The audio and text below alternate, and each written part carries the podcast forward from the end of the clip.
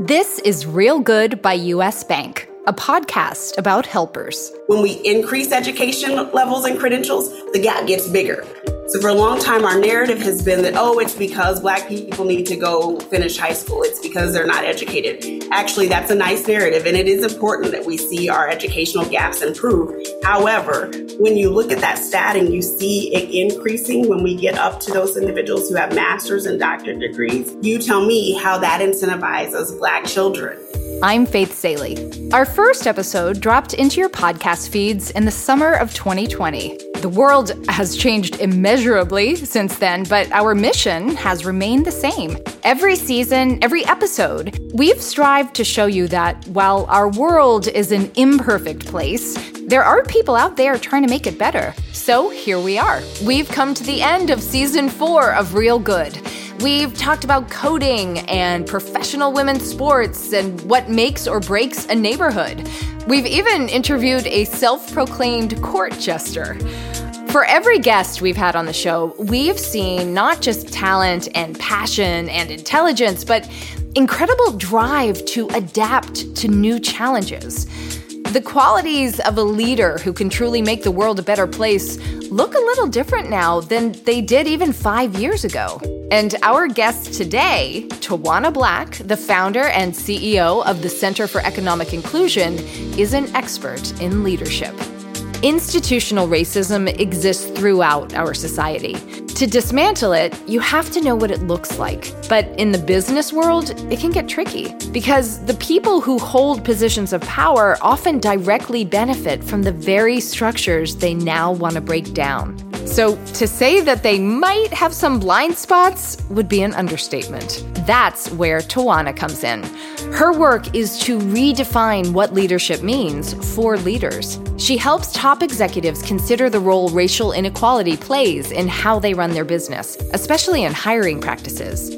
Maybe even more significantly, Tawanna teaches leaders how to listen, admit fault, and still have the courage to try and do better. At the end of the day, fighting for racial equality isn't just the right thing to do, it's good business. So, I don't know if you both know this, but Greg, in your Twitter bio, it says you yeah. are a cultural catalyst. And Tawanna, yeah. your bio says you are a catalytic strategist. So, I don't know what happens when two catalysts meet. I, this feels like it could be combustible. This is like a health and safety question. It. We just catalyzing stuff in Minneapolis.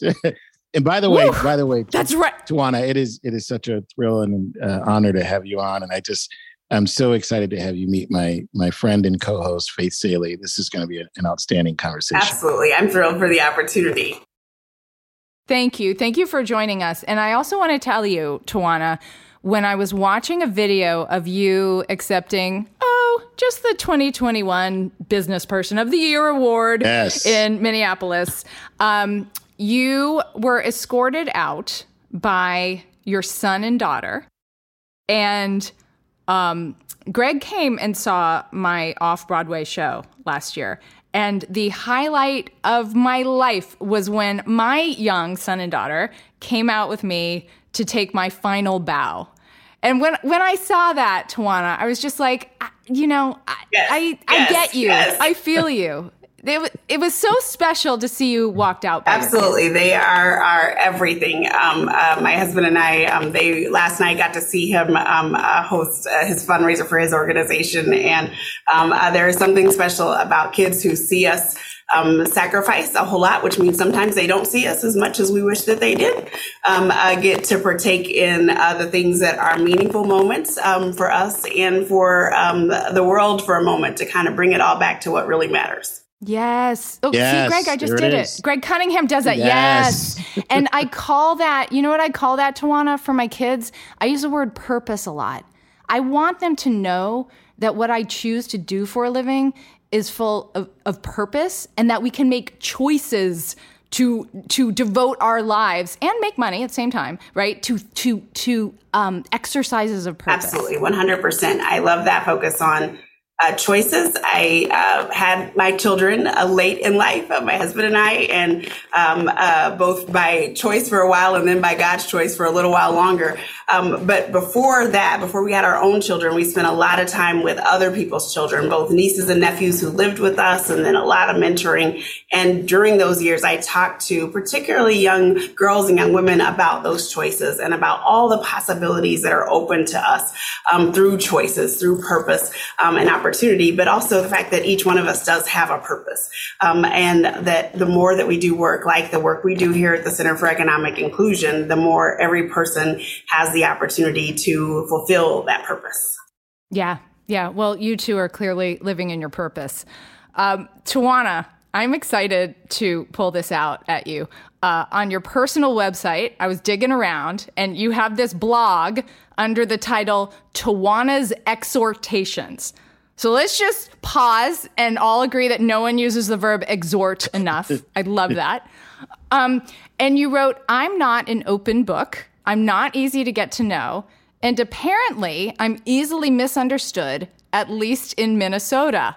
Ha, Ooh. who knew? Ooh. So let's go. Exactly, Greg. That's what I said. Let's go. Yeah. Let's, tell us, tell us what folks misunderstand wow. about you. Wow, you Minnesota. really went digging. Oh my goodness. Oh, oh she's just she's just getting started. Oh, like no, my heart rarely races, but it's racing right now. Omg. Um, it, I, I, have to tell you, I was interviewing the head of the Black Male Voter Project, and he goes, "What are you, the police?"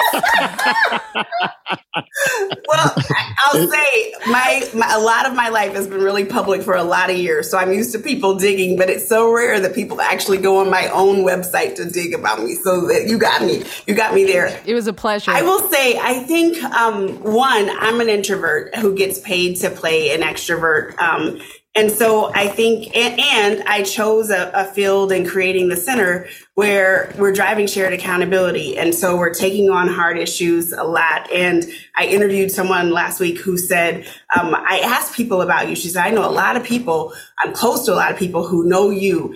And I asked them all about you and everybody said the same thing, which is, um, she's very direct and she and she said, I asked him, like, whoa, what does that mean? If everybody says that, she's like, I asked, does that mean she's rude? And everybody said, nope, not rude, but very direct. You will always know exactly where you stand. And you will know exactly what she thinks. And I think um, in Minnesota, um, compared to other places, mm. that can be interpreted as a whole lot of things. I think that can cause us, um, particularly for women, for black women, for women of color, it can cause us to misunderstand confidence um, uh, and sometimes to strip away confidence. Um, and I think in my earliest years here, that occurred and, and caused me to have to spend some years rebuilding that confidence back up. Like, what does that mean? I think it can cause us to um, think that the push for outcomes um, means we don't like um, a person. So when I speak boldly about the issue, does that mean I don't like a person or a company? Absolutely not. Um, but it does mean like I'm unabashed about the goals, right? I'm relentless about pursuing the goals and that I believe um, an organization or a person can be a rose and a thorn in the pursuit of those goals um, and still be a rose um, that that rose has some thorniness to it, um, or we won't get to achieving um, the full rose bush, if you will. Um, uh, but that it takes that. So I think those things are um, often misunderstood about me. I think my quietness. Um, can often, uh, and this is true about, I think, strong introverts who also have a bold side of them, can cause folks to wonder how um, in is this person too? Like, right? How close is this person pulling me? Is this a transactional relationship or um, is this person all in? I'm an all in girl. I'm, I'm, you got all of me or you got none of me. There is no in between. Um, and yet I think it can be hard to feel that or to know that um, uh, based on the day to day interactions at the pace I move um, and the intensity that I move in. Tawanna, I love that word direct I, am always like hashtag thank you for not wasting my time, right? I actually think directness comes with a lot of respect. Um, and there's a reason, y'all can tell me because you live in Minnesota, but there's a reason it's Minnesota nice, not Minnesota direct, right? Well, and, and it's it's partly one of the reasons why we face the challenges that um, is because Minnesotans, you know, haven't wanted to face the realities of what's been happening in this tale of two cities uh, region uh, that we live in. And so I think uh, my my question, um, Tawanna, is: Do you think it is a Minnesota thing, or um, do you think it's regional in nature, or do you think it's much broader than that? That's a great question. I think every community has their own version of it. I yeah. think Minnesota's uniqueness, and I've been studying this since moving here almost 13 years ago, because there is a unique brand of it here. I think the mm-hmm. uniqueness of it here is um, coupled in a couple of things. I think one is this is a community, a state where um, that notion of uh, liberalism, right? The, the notion of prosperity yeah. is one that is, has been deeply felt and something that Minnesotans have had a lot of pride in for a long time. So to mm. feel confronted that maybe this thing you thought you were, maybe it's not real, um, feels mm-hmm. challenging. And even whether that's about um, racial inclusion or social inclusion, a, num- a, number of things, right? That that feels like a challenge. And even to confront Minnesota nice, um, for me to move here and so many transplants, you have this experience where people tell you, "Oh, don't be offended. Nobody's going to invite you to their house," um, or or you do invite people to your home, and people say, "You must not be from here because we don't do that." Um, Right. now, right? What are you doing? That, that we're, we're right. proud of things we know are not in our best interest. We, we're proud of things we know are not helping us. And we talk about them and laugh about yeah. them even when we know they're not helping us. I think that's some the uniqueness of Minnesota mm. as opposed to communities I've been in that might be experiencing some of the same challenges, but are more direct in saying, okay, we got to stop this um, yes, I know I'm failing at, at eating the cookies at night, but I'm going to take it on and I want you to hold me accountable. It's a little different here where it's like, yeah, I see that data, but is that really my fault? And, and so I don't right. want you to take that on, right? It's a, it's a harder turn right, here. Right. We're struggling more with making that turn. Where did you, this is going to be terrible grammar. Everybody hang on. Where did you move to Minnesota from? Or from where did you move? From, how about this? Whence did you move yeah, from? from oh, whence did you come? yes, um, Omaha, Nebraska. Ah, was my last stop before coming to Minnesota. And where did you grow up, Tawanna?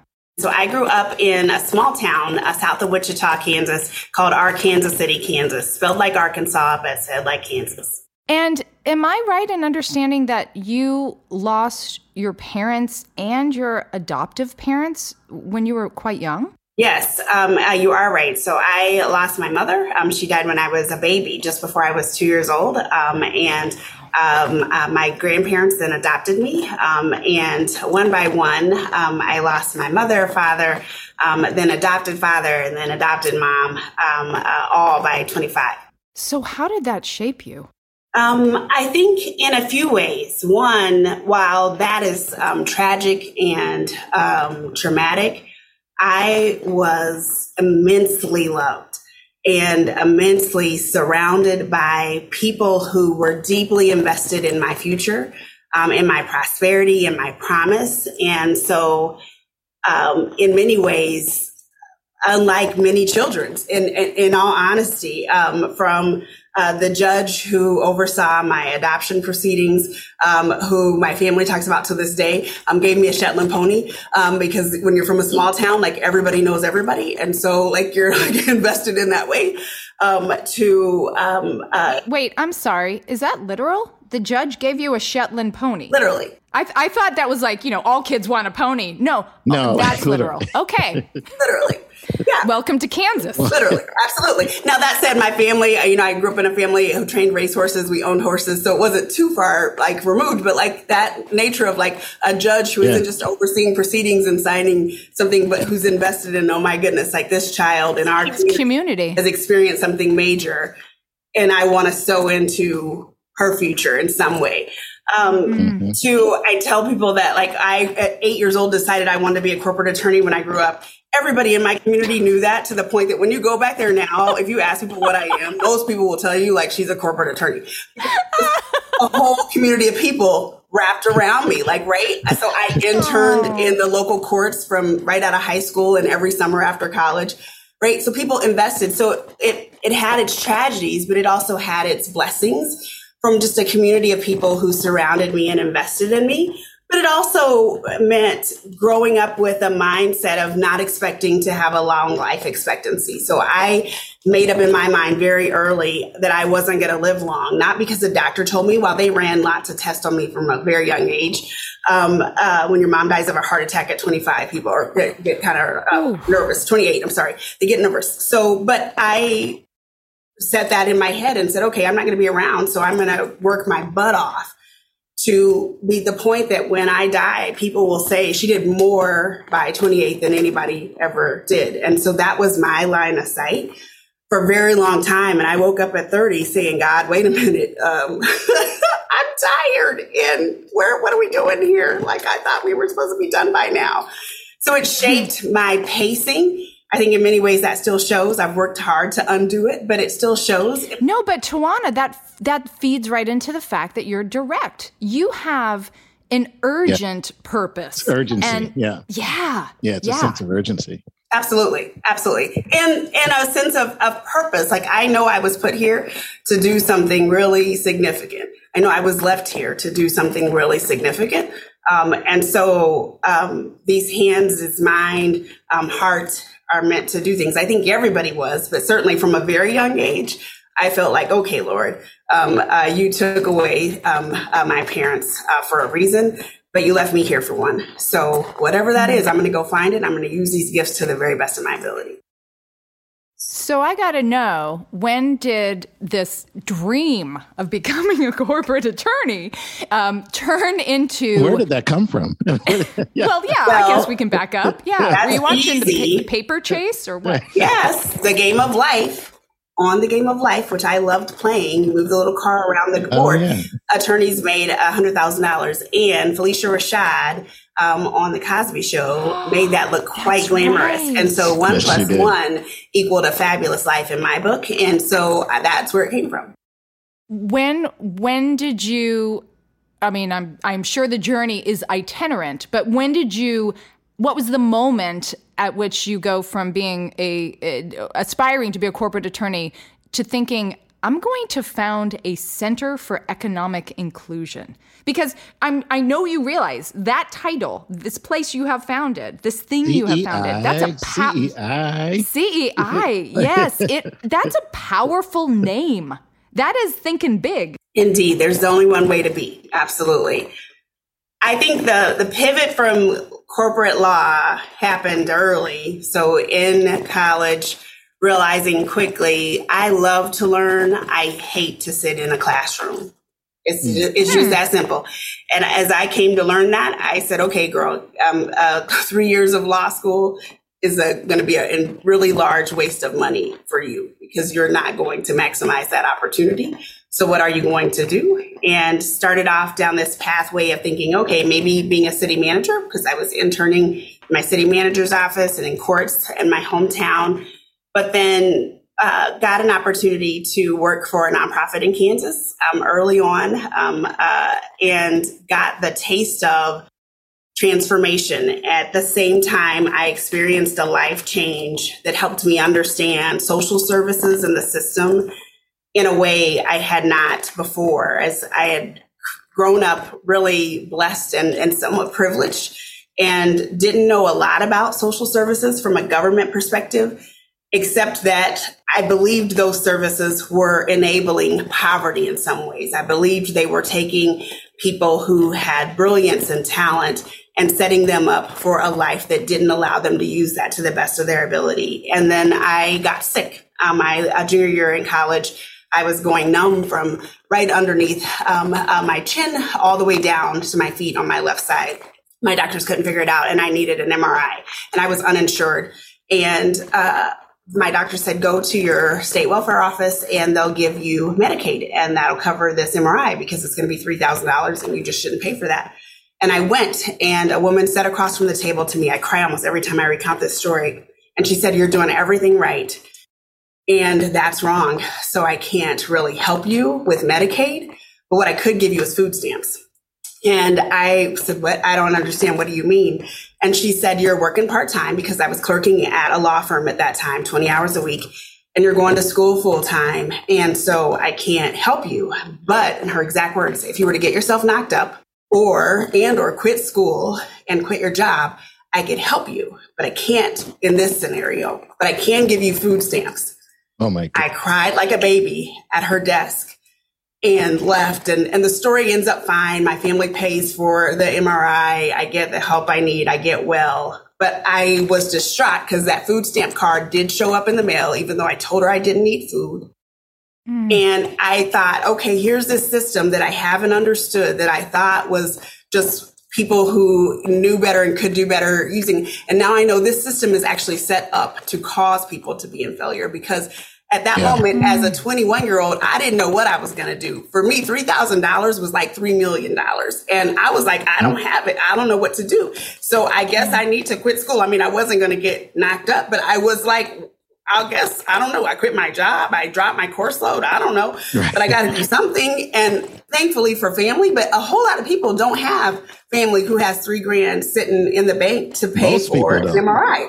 Most yeah, people don't. Yeah. So the thought of, of a caseworker saying that to a young person who's sitting with tears in her eyes across the desk helped me say, okay, wait, I don't want to sit in law school for three years, but I do want to do something that changes these systems. And I started working in just career after career wow. where I've been doing that, that mix of public sector, private sector, communities who know the system because they're stuck in it bringing those voices forward to transform a number of different systems throughout my career. But at the end of the day, it's that having been in the situation, knowing if it were not for family and God and a little bit of sense, that could have been me.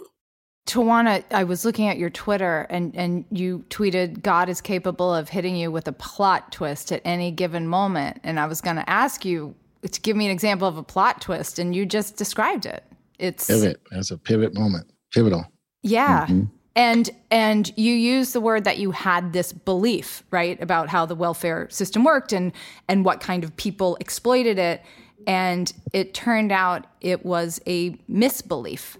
And and um, as as as a writer, I have often been told when you're telling a story, the only thing people care about is the moment of mis when you recognize your misbelief right? Mm, That's right. when things change. And it occurs to me as I'm expressing this to both of you, that's what you two are doing for a living. You are helping companies, individuals and companies identify these systemic misbeliefs.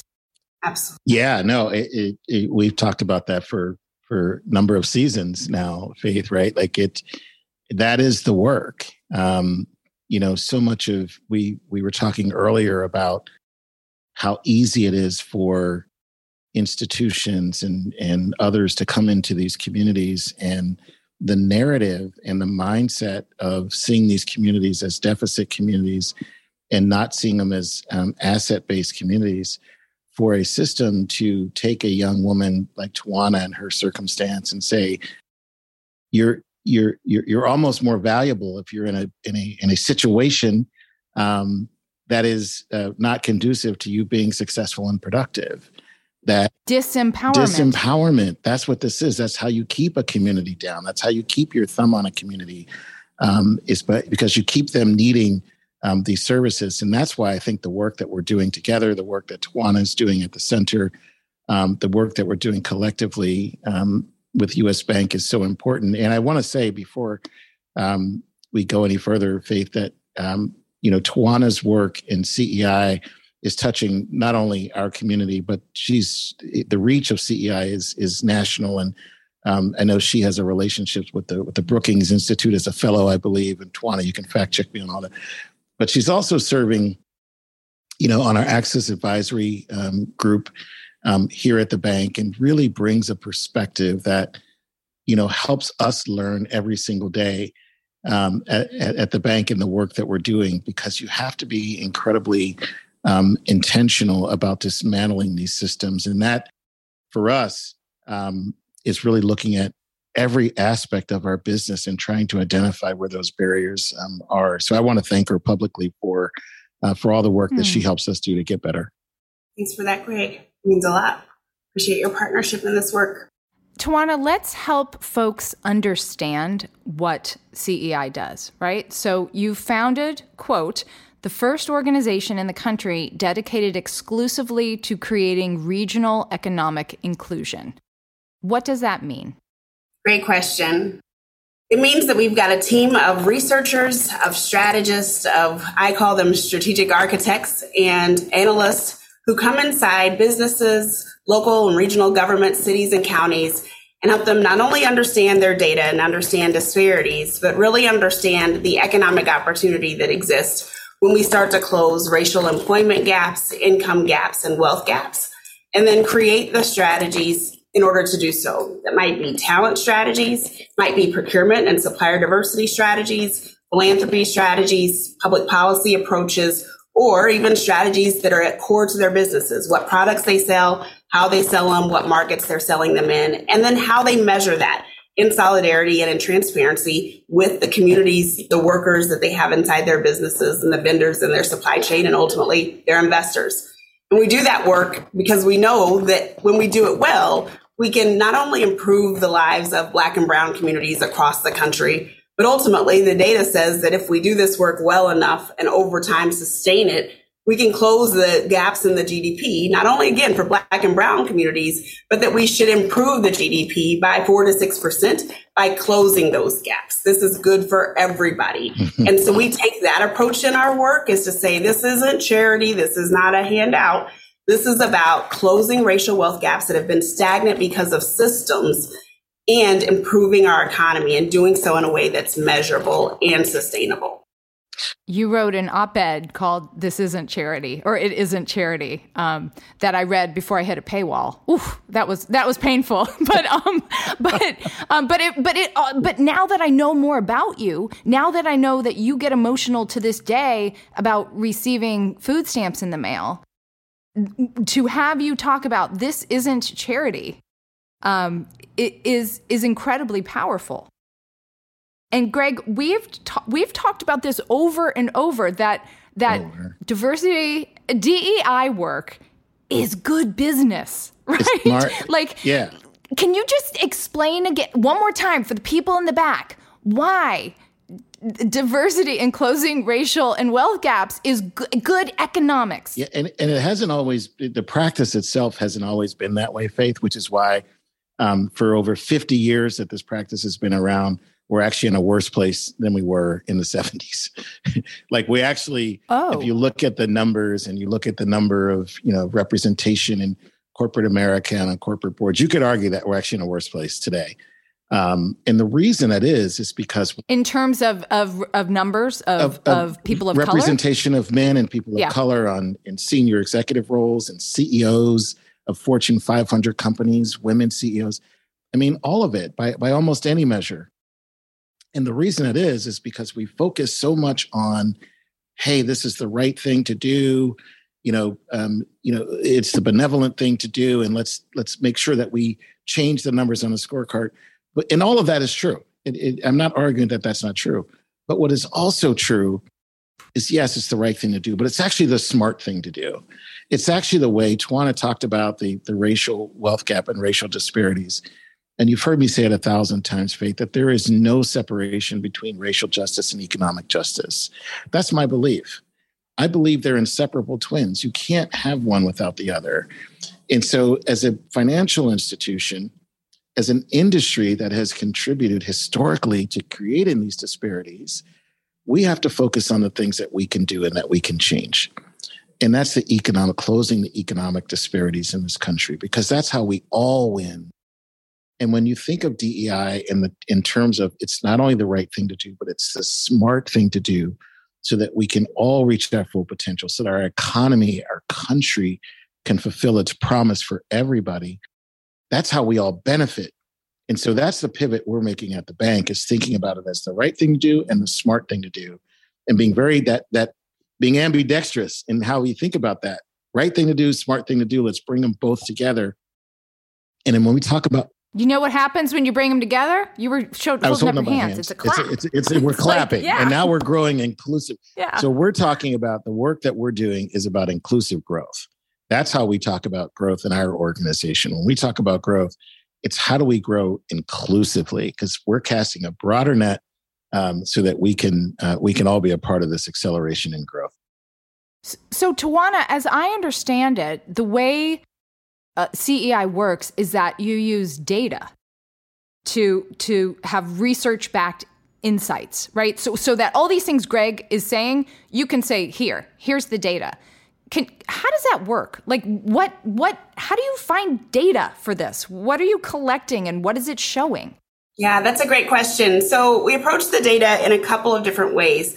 One is to look at the economy as a whole, right? So to look and say, um, the example I just used a moment ago. So if we were to close racial wealth gaps, uh, we look at it. One core metric we look at is if you were to see every person who goes to work every day, if we paid all of those people doing the same job, the same wage, what impact would that have? So that four to six percent improvement in the GDP, that is tied to simply saying employers stop discriminating what you pay people based on race. Today we have far too many people who go to work, do the same job eight hours a day, but get paid differently. And the data shows us when we dig into that, that racial bias is a large part of that gap in pay that, and, it, and why we know it's race is when we increase education levels and credentials, the gap gets bigger.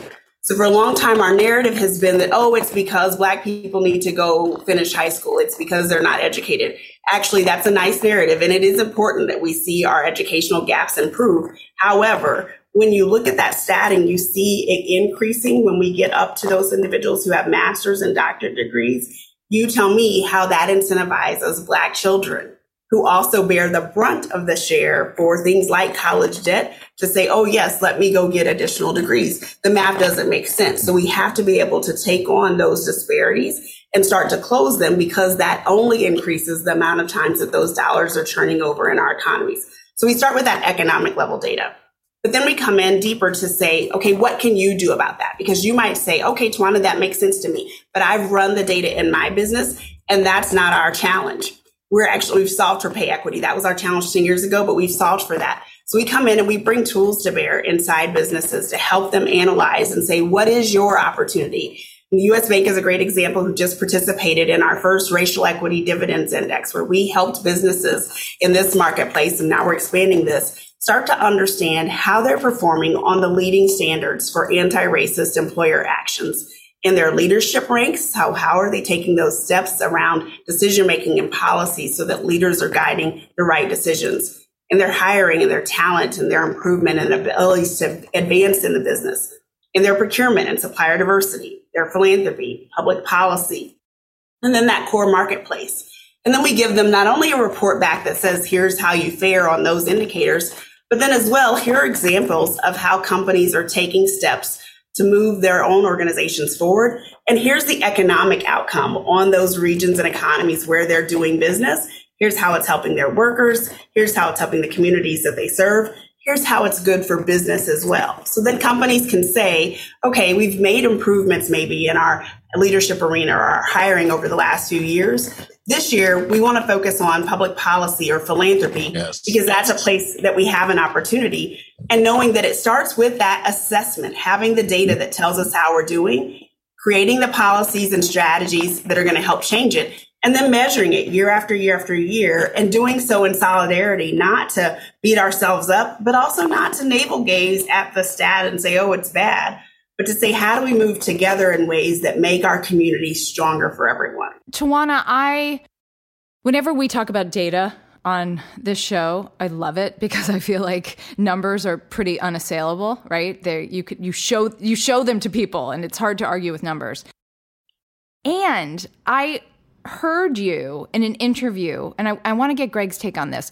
In an interview where you where you were honored with the Twin Cities Business Person of the Year, you were talking about culture and how culture can be exclusive with head nods and these kind of micro exchanges and unwritten rules of the game. And so when it comes to the work you do, how do you recognize that stuff? How do you call that out? These codes written by people in power when when it you can educate me. It doesn't seem like data can come into play there.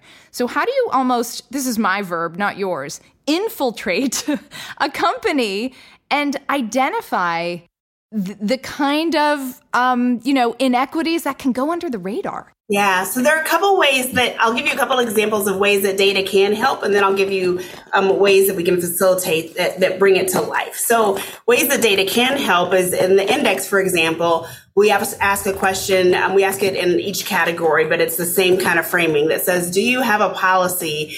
Um, and most people are used to answering that question. But then it says, "And are leaders held accountable for that policy?" So, for instance, do you have a policy on that assesses um, the percentage of spend that is going into um, businesses that are owned by Black, Indigenous, Asian, and Latino people?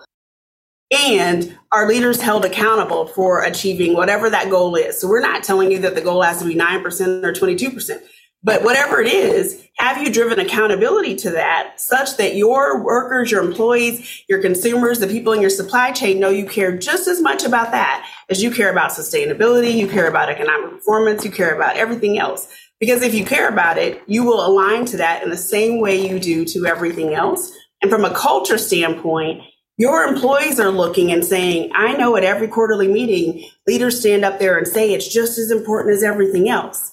But I also know in the policies, it's written and described very different than everything else we care about.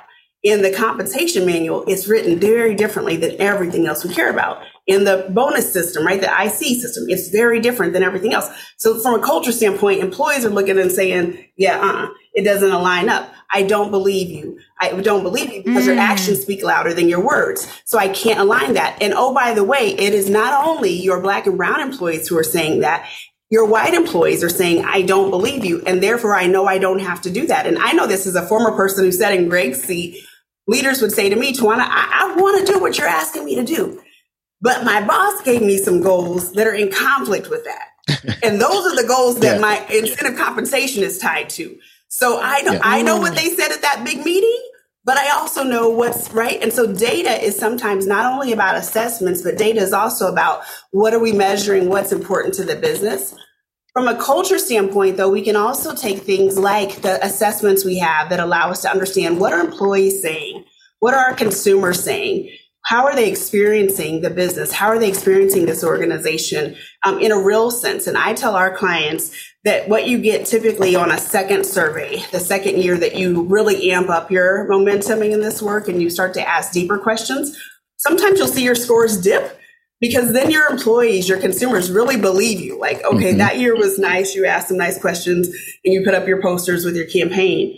But now you've sustained the work for a year. And now I really want to tell you how I actually feel, how I'm actually experiencing this organization. So don't fall apart and think, oh, we got worse no, we got better at creating a culture where people could tell us the real deal about how they're experiencing inclusion and equity.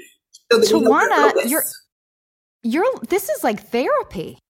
in many ways. It, it really is. That, that, we actually said that too. It, it um, you know what I really love about the the, the assessment, Tawanna, and I don't think I've ever I shared this with you. What I live, really, really love about it, one is the the the the barrier to entry was so low faith in terms of there was no reason for companies not to take it. First uh, let me say it that way. Said it, it almost felt like therapy because now you had to start to look at these areas that maybe you either didn't want to look at or didn't think to look at. And now you've got these breadcrumbs to success. It's almost like giving you the blueprint. Like when you think about the assessment it's almost like a blueprint for success. And i actually said that to to another group and what we've used it for is actually to help us set some really um, tangible stretch goals for ourselves um, around things like public policy. You know, those seven dimensions that Tawanna talked about are all areas that we should be assessing anyway. But once you do that, you do sort of raise an expectation for yourself and you start to ask the really tough questions of yourself. And the way to eradicate, I think, some of the issues that you brought up is you do have to start to make these things part of the plan they actually have to be part of your your actual business goals. Like you can't have goals that you know if the company is um, if the company is is is becoming more disciplined in its procurement um, uh, policy as a as an example. And we're trying to refine our spend but you can't cut your diverse spend you've got to set some very clear goals, as Tawanna said, and make it part of the overall business strategy. And you can't have separate diversity goals and separate business goals.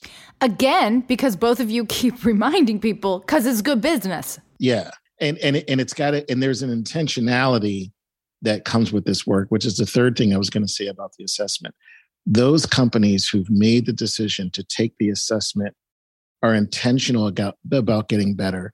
Mm. And what CEI has done that is so incredibly smart, in my opinion, is not using the survey to shame and blame anybody, but to call to your attention where you can continue to get better, looking at your own data, but also benchmarking against um, against like organizations in your region. So you can't use region as a crutch. We can't hire people because we're in Minneapolis. Like you can't you can't use those things. But it's none of this work should ever be about shaming and blaming. But if you're intentional about getting better um, and doing the work, there are tools out there um, to help you do that. Absolutely. And I would love to know, Tawanna, what those conversations are like. Because as, as Greg is explaining, the companies that bring you on board, that reach out to CEI, they they want to know. They they need to know. Um, and Yet, when when you deliver what you found and your suggestions for change, your exhortations, as it were, um, are those ever challenging conversations for them, for these businesses that have reached out to you? Yeah, that's a great question. You know, I think there's always some element of that work that is challenging for people, even companies who know they have some challenge and might have experienced it. There's a CEO we've worked with who had witnessed racism herself inside her organization, had seen it, knew who, right, had called it out, had taken it on on behalf of their clients and customers. Um, and yet, when you start to see the data, we did a 10 year data um, analysis for them. Uh, and when you start to see the data, then that's something altogether different, right? Because it's one thing um, when we think about individual racism, right? I see the person, the grocery store clerk who I think did something racist, and I'm going to call them out as an individual. That's one thing. It's different when we start to see, wait a minute, I've got systemic racism inside my institution. Mm-hmm. How am I going to undo that? How am I going to build in enough, not only new processes and new policies and systems, but to really undo that system while I also speak to the hearts and minds of my employees and try to re-engineer their thinking, their beliefs, their ideals about humans, right? How, try to help them uncover those things that we all wake up every day and say, I'm not racist. It's not me. How do I help my employees move to that place of it's not just that I want you to say I'm not racist in the morning. I want you to wake up and say I'm going to be anti-racist. Yeah. And I'm going to ask myself tonight, what actions did I take all day long? Yeah such that I feel like I lived up to that. Mm-hmm. That's hard work. And we don't try to sugarcoat it for em- employers that it's going to be easy. Here's the report. Yeah. It's going to yeah, be no. a fast six month journey. No, you don't. You know, in, uh, in the words your or the lexicon of your organization, I was really struck by the solid action words. I mean, you're dismantling, deconstructing, disrupting. I mean, we started out this conversation talking about the urgency with which you live because you were allowed to live past the age of 28, right? And and your company is embodying that too. And you you specifically use the word anti-racist. By the way, I was really curious because anti-racist did not enter my vocabulary until maybe five years ago. Um, do y'all want to guess when it was first sort of coined, at least as far as we can tell, according to Google? Hmm, no idea. Anyone not want to name a year? Well, you're not going to get a buzzer. Just take a guess. Don't worry, I won't shock you. 2018. 1943. What? Isn't that isn't that fascinating? In what context? Also, in what context? Yeah. There, there. Oh gosh, now you're grilling me, and I well, don't. I don't. It. You, I know, but I didn't cut and paste the whole graph, y'all.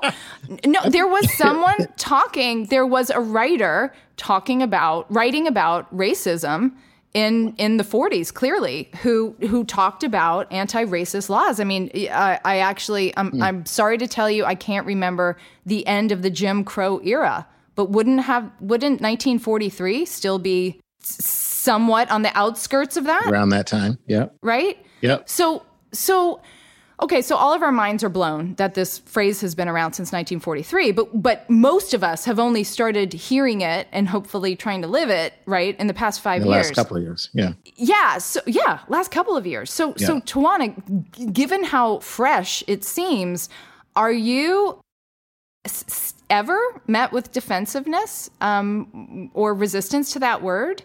Yes, yes. I mean, because y'all are in Minneapolis, right? I don't need to remind you that this is where George Floyd was murdered. That that every if, if things were already urgent, I mean, you know, things hit warp speed in 2020, right? Yeah, absolutely. There's still um, in every room, right? Um, resistance or fear, concern. Um, you all mentioned that DI before, and so there are some rooms where people are already tired of, okay, we've been on this race piece for a couple years now.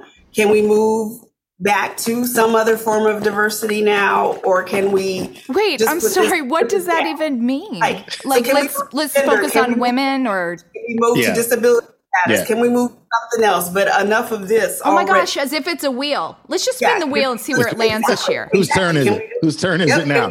this one down now? Like we've done enough you know and that that sensitivity um is is painful. And, and our work is about creating enough space in the room for that to not only come out but now let's deal with where that's coming from. What fear is prompting that because our inability to take this work on deeply, right? And even to that we're, we call it, um, one of my clients, a, a mayor in town, um, said when they hired us, said, Tawanna, the fact that I sit in rooms of mayors and none of us can even say the word anti-racist or racial equity work. We just all call it this work because like we don't want to mess that up and say the wrong thing, right? That, oh and I said, he said, is that okay? And I'm like, well, it's where you are. So it's not about is it okay or not okay. To Greg's point, it's not about shaming it's this is where we are. Where do we want to mm-hmm. get to? And let's get to the root of the fears that keep us from ever going deep enough that we're not at that place Greg called out earlier, where it's 50 years and we all have more children and grandchildren and they're dealing with the same stuff because none of us took on those deep fears. We didn't put them on the table and really reckon with them long enough to turn them over and actually take those on. Because we can create hiring strategies and spend strategies all day long. But if we don't get to the root of what makes us just do the surface, you know, put the icing on top of the cake that's horrible, who cares? So, how do I mean, both of you are catalysts. How do you expedite this stuff? What do you do with all that catalytic energy when when you when you and so many people want change now, but it's clearly never happening fast enough? I mean, this is a racial wealth gap I was going to say that's like 70 years in the making, but probably it's fair to say 400 years in the making, like right? Yeah, yeah, yeah, yeah. Let's go right. back to 1619. Let's go back yeah. to 1619.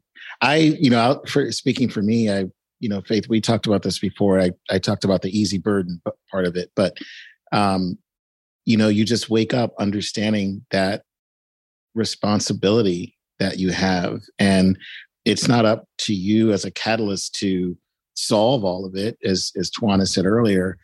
But each of us has a responsibility to contributing to making it better, um, to making improvement. I have no illusions that in my lifetime we're going to solve all these problems. You know, just as those who came before us had no illusions that they were going to solve all of this stuff. But it doesn't prevent you from doing the work so that it's better for the next generation. And you're sort of creating these building blocks that the next generation can continue to sort of stand upon and so when you have that concept of, and for me, it always goes back to history. Like I just am, am, am a student of that and I have such a deep appreciation for what those who went before us went through. Um, Tawanna, on a previous episode, I was talking about our trip to, um, to, to Montgomery. And we were visiting one of those um, uh, uh, enslaved quarters and the fingerprints and how these enslaved people left fingerprints in the concrete to say, I was here like somebody's going to know I was here. And that was their way of saying, you know, of, of being seen. That's what we're doing is we're leaving fingerprints. Like just know that we were here and we were doing the work and now it's your turn, right? Like take it, it it's, it's a relay race, you know, like run your leg, run your leg and pass it on to the next one. Um, to me, you know, faith, that as long as you keep that perspective in mind and understand your responsibility to it, and to the work, you can get up every day and and you know fight any battle that's that that's in front of you. You must want to pass that torch or that baton in the relay race to to allies too, right? Like e- e- easy burden is a really noble thing, but maybe spread the burden, pass the baton to people who aren't just black leaders. Oh, for sure. For sure. We need we need everybody. We need you know all, all, you know everybody to be in in solidarity with us in this work because we all benefit. You know, I hate when when people talk about the civil Hello. rights. Well, I have people come to yeah, it was it's kind of like your civil rights movement, like my civil rights movement. Like you've been wait, wait, time out. Like we all benefited from the work that Dr. King and everybody else did in the civil rights movement. So it's not the civil rights movement won the black movement. As an American movement. We wouldn't be talking about any of the any of this stuff if it weren't for the work that happens. So yes, we all need to be in solidarity, but understanding that we all benefit from it. Yeah, absolutely. Tawanna, do you want to add anything to that? You know, I I do. My mind um, went a couple of places with your original question. I think there's the work you do every day that is about the systems, right? It's the big and it's the hard. And to Greg's point, that won't be done in our lifetime. So we're chipping away and chipping away and chipping away. And it is improving, but we know like, okay, somebody else has to pick up that baton and that we're instilling the values that say, you know, pass it, don't drop it whatever you do. When your time is up, when you need a break, whatever you do, just don't drop it. You can pass it, but don't drop it. And then there's the work that is about the right now. And so I think those opportunities that come up for us where we have a moment that we can invest, whether that is investing capital in the way that US Bank is doing, in the way that we're doing through our fund here at the Center for Economic Inclusion, or it's investing knowledge that you have some piece of knowledge that somebody else doesn't have that would help them open a door, that you do that in that moment, that you pause and those things that get give you That's joy. Like Greg so, talks about mentorship in that in that regard. Yep. Absolutely. Yeah, that we've got to be doing that. And I think whether that's, you know, city to city, there are cities that don't have a center. And so we're spreading that knowledge peer to peer, right? Those things are just as important as the system work, A, because they give you joy and fuel to stay in the movement and stay in the work, but also because it is, to Greg's point, it's going to take lots of fingerprints and lots of muscles and lots of hands grabbing these batons in order to create the communities and economies that we're working to build here and that are our promise, that our America's promise, the world's promise. It takes that. And I, I think the more we can keep that in front of us, um, the more those possibilities of purpose continue to birth themselves. Um, and the innovation continues to fuel because all these ideas have it there. You know, this is, we say there's nothing new under the sun and that's true, but the way the innovation fuels off of one another as force multipliers, um, that's power. That's the power that we need in this work. You know, and I, it, I, I love that you just used the word underscore innovation because to me, that is the real currency of diversity, equity, and inclusion work it's all about innovation. Like by definition, you can't. By by definition, you can't. Sorry, I'm folks knocking on the window. Um, but Tuan, I'm in you're, the north. You're I'm in famous. I'm in. I'm in. No, I'm in. I'm in the North Minneapolis branch, Tawanna. So you so you can appreciate what's happening right now. It's it's a Friday it's afternoon, a, Greg. People want their money for the weekend. folks, like I don't have it. I don't have it. You know, it's Speaking of currency, um, but innovation is the currency of DEI work. I mean, it, it is it is uh, it, it's that creativity and decision making. It's the um, allowing everyone to sort of um, uh, to to show up uh, as themselves in their because in, it's a new point of view because it's not what was there before. New, fresh perspective, all of it, all of that. And and and there was something in your bio, Tawanna, that said that that described you as having unrestrained imagination. And I was so drawn to that phrase. And and that's that's what innovation is, right? Absolutely. Absolutely. I think that space of um, believing anything is possible. Like if there's anything that that is me, it's like I believe this is possible. I fully believe it is possible to build an economy that works for everyone. And for some, that's like going a little far. Um, for some, believing that we can create workplaces where all people can thrive is like, okay, that's going a little far, right? For some, uh, creating a place where we can all change our hearts is going a little far. For me, that's not too far, right? It's it's possible, and I get up every morning with that drive to go do that and create the magnetism between all of us um, where it goes. And it doesn't mean I'm get tired of it. It doesn't mean there aren't some days that I don't walk out of here and want to burn the whole place down. But it does mean that I get back up and believe it's possible. But then it just takes like, okay, I don't have the answer right now, right? So it means like, okay, I got to talk to Greg. Okay, I've got to go talk to Faith. I've got to get somebody else's ideas in here yeah. because I don't have them right now, but I will have them, right? I will have them when I connect with other people that's all that a roadblock means is that, okay, I need more minds coming together in order to be able to create this solution because it's absolutely possible.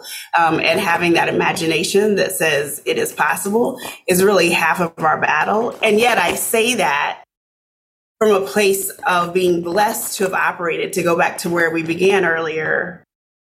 I've been blessed to spend most of my life, not all, in places where my imagination was fueled and not stripped. Mm. And too many people, unfortunately, yes. are in classrooms and neighborhoods and communities where imagination is stripped. Yes. Imagination doesn't even seem like an option, right? Absolutely. If, if you're trying to survive, you don't get to imagine. Right? Absolutely not. That's right. Absolutely not. I just, um, I intentionally moved my children to a city, a school, a charter school in Minneapolis a couple of years ago and that was a good choice for them. And, and recently they just moved to another school because I, um, I believe in the power of choice. I am, my mind is blown at the resources available in elementary and middle schools in different neighborhoods. Like having wow. been now, I feel like I've been all over the metro. My mind is just absolutely blown at what we can invest when we choose to invest. Mm-hmm. It is just absolutely blown. And then to think about as I walked through these hallways, what do children's minds do, right? Like how quickly does the mind start to explore when you're exposed to all of this? Yeah. As opposed to this. Like it just I'm just What's, my mind yeah. is blown. And to that point of it's good for all of us. It's good for business to care about that and get all up in that business because it is harming 20 years from now our future of our country's economy that we have not figured out how to solve that challenge and say every school should have all the same amenities because it is harming our ability to produce engineers who are just as creative, right? From every zip code because if you don't get that stimulation early, right. I can tell you you come out and your ability to think outside that box is limited. Why? Because we put you in a place that limited it. You are echoing and highlighting this theme we have had all season, all season. because we've been talking to a lot of women leaders and it is it is about teaching kids and in a lot of cases girls and, and children of color and all mm-hmm. kids this is possible right this this you can do this you can see this it's and i you both probably know this studies have found that the biggest indicator of a child's quote unquote success, whatever that looks like in, in life, and in America, it's often a good job and a great education, mm-hmm. is the zip code they grow up in. Oh, yeah. Yeah. Which, which, I mean, the Center for Economic Inclusion is about a, it's about region too. It's about place, right? Yeah. Well, environment matters, Faith. Like it's, we started this call with both of you talking about the things that you would expose your children to, the things that they see. It doesn't matter what you tell your kids. You can tell them stuff all day long. It's what they see. They will role model what they yeah. see. And if your environment tells you that the only way out of this circumstance is for me to dribble a ball, run a ball, or do something illegal, that's what I'm going to do. And so the environment matters. That's what the whole zip code and all that study and that data is about, Faith. And so we have to change the environment and how we support these kids. It's all the stuff that you guys started this conversation talking about. That's what I'm so proud about the work that underlies what Tawanna and the team. By the way, her team is bad. Like they bad. Like they they got some bad they got some bad bad people up in there doing this work, which is really cool to see. Um, but that's what's underlying all of this. It's like, how do we help corporations understand, businesses understand the role that they play? Because people are looking for leadership in much different places by necessity, by the way, than where they used to. And I'm not criticizing any institutions, but I know businesses now understand that they have a unique expectation on how they will lead. and that's what CEI is helping us and so many other businesses do. I, I have these images of your team just pushing up their sleeves, Tawanna. I'd love to see this bad They bad. team. No, they bad. They bad for real. They bad um, for real. Mm. I, I am so energized and inspired by this conversation. I have I have one more question. I'm so grateful for y'all sticking around. Um, Tawanna, you were named a top 25 disruptive leader a few years back, and I just love that word disrupt. And you know, I have I have a 10 year old son, and like disrupt is not a word that you know in when when your kids are little. That's a bad word right? You don't want parents don't want to hear that their kids are disruptive. Although, I mean, I confess I don't mind if my kid's disruptive because he's making a joke. But you, but to bring disruption in the way that you are is to me is so is so badass if i can say that. It's you're like you're we use this word a lot this season. You're a baller. And yeah. i was i was reading tawanna's exhortations as one does on your blog. And and you tell this story about watching your young daughter play basketball. Mm. and I really think it speaks to your perspective on leadership and also disrupting what you notice is the status quo. Can you share that story with Greg? So I'm gonna you. This is where you have to like um, uh, give a girl a heads up. So I'm gonna pull it up quick um, so I can get a reminder of this one. It, it was uh, you can look at no. You were watching your daughter play basketball and you were noticing that there were some there were two girls who only kept passing to each other and the coach wasn't wasn't interjecting. Yeah. Um, so this is um, it's a story that's been a couple years ago because it was before COVID. Um, so she third grade girls um, uh, and two who you know were only passing to each other, and a coach who allowed them to keep doing that. And I kept noticing it over and over that this would happen over and over and no one was saying anything. And yet in the crowd kind of everyone could see this happening. And as a basketball mom who's learning this who's pretty fierce my um, children my daughters um, my clone but they at this at third grade were um, still a little uh, nicer than me because you know i think i'd kind of gone for this ball. I think I noticed a couple things. One is that most of the girls never got a chance to touch the ball, and um, that quite often they're ending up losing the game largely because these two are having a game by themselves throughout um, the game, and that the parents were not discouraging it, but they were actually encouraging it. Like one little girl, actually, I would notice would get in trouble for not doing this behavior. Mm-hmm. She didn't do this in order to hog the ball. And then I would notice kind of the opposite of that was the observing the, the opposing teams. Um, most of them were being coached by women um, who were really good and that they were skilled at not just the game, but were skilled teams. They were teams who knew how to work the ball all over the court. They knew how to encourage each other, but they also had fun in the game and their coaches I noted had taught them the whole game. And I kind of I was watching this because I was a I needed to shift my anger for what was happening to to like okay to want to get in a different place? And but so also I, like you were seeing that when everybody got a chance right? Yeah. You didn't yeah, just they name they thrived. Yeah. Yeah. Yeah. Yeah they were thriving. And and the win of that right? They're winning all over. And and what I take from that is not only how I work in my own team, right? As as that's we've got a team. Uh, we just had an employee who started two days ago, and her face looked disgruntled through a meeting, and so her new supervisor, HR, went to her like later, like, "Were you okay during that meeting?" And she said, "You all took time to acknowledge me. Each person, as they reported, they stopped and said." Hey, let me give you context as I start. And everybody talked everybody shared people challenge each other they educate she's like i've not seen that no place i've worked before that didn't happen and like you're talking on racial equity, like this is all a little too good to be true. Like, is this really happening in the workplace? And it was similar to that basketball situation. Now we're not always perfect. We got our own stuff, right? But that space of trying to say, how do we win by getting everybody in the game? By saying everybody's got special skills, but those special skills are only our special sauce to the extent that they complement every other special skill on this team. Otherwise, they're just hurting us because they need to stand out and be the star alone. Greg, Bill. you must have some kind of coda with with a sports metaphor there.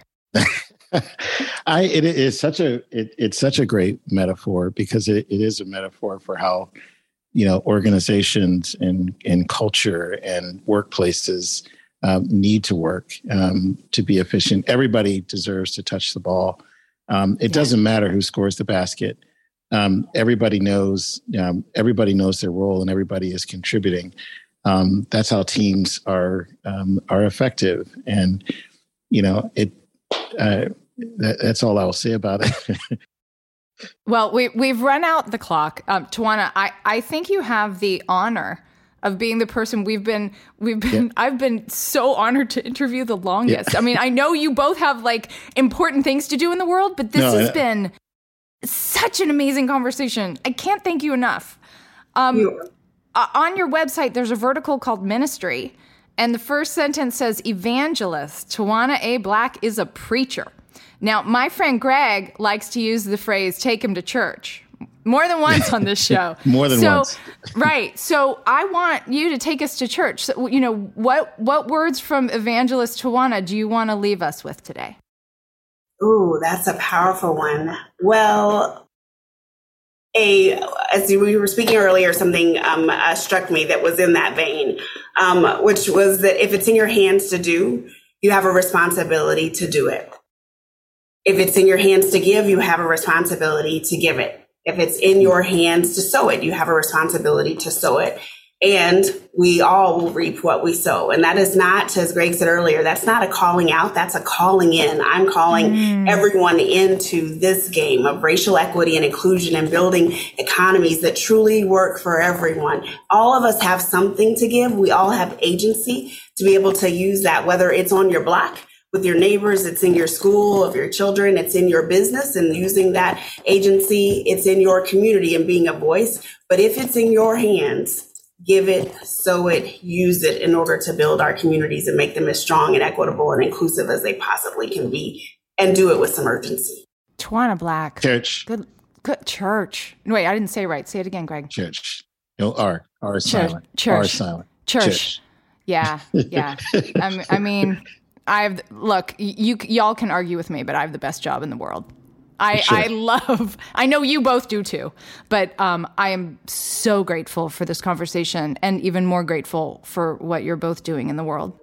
Thank you both. You've been absolutely amazing. Thank you, Faith. Thanks, Tawanna. Thank you.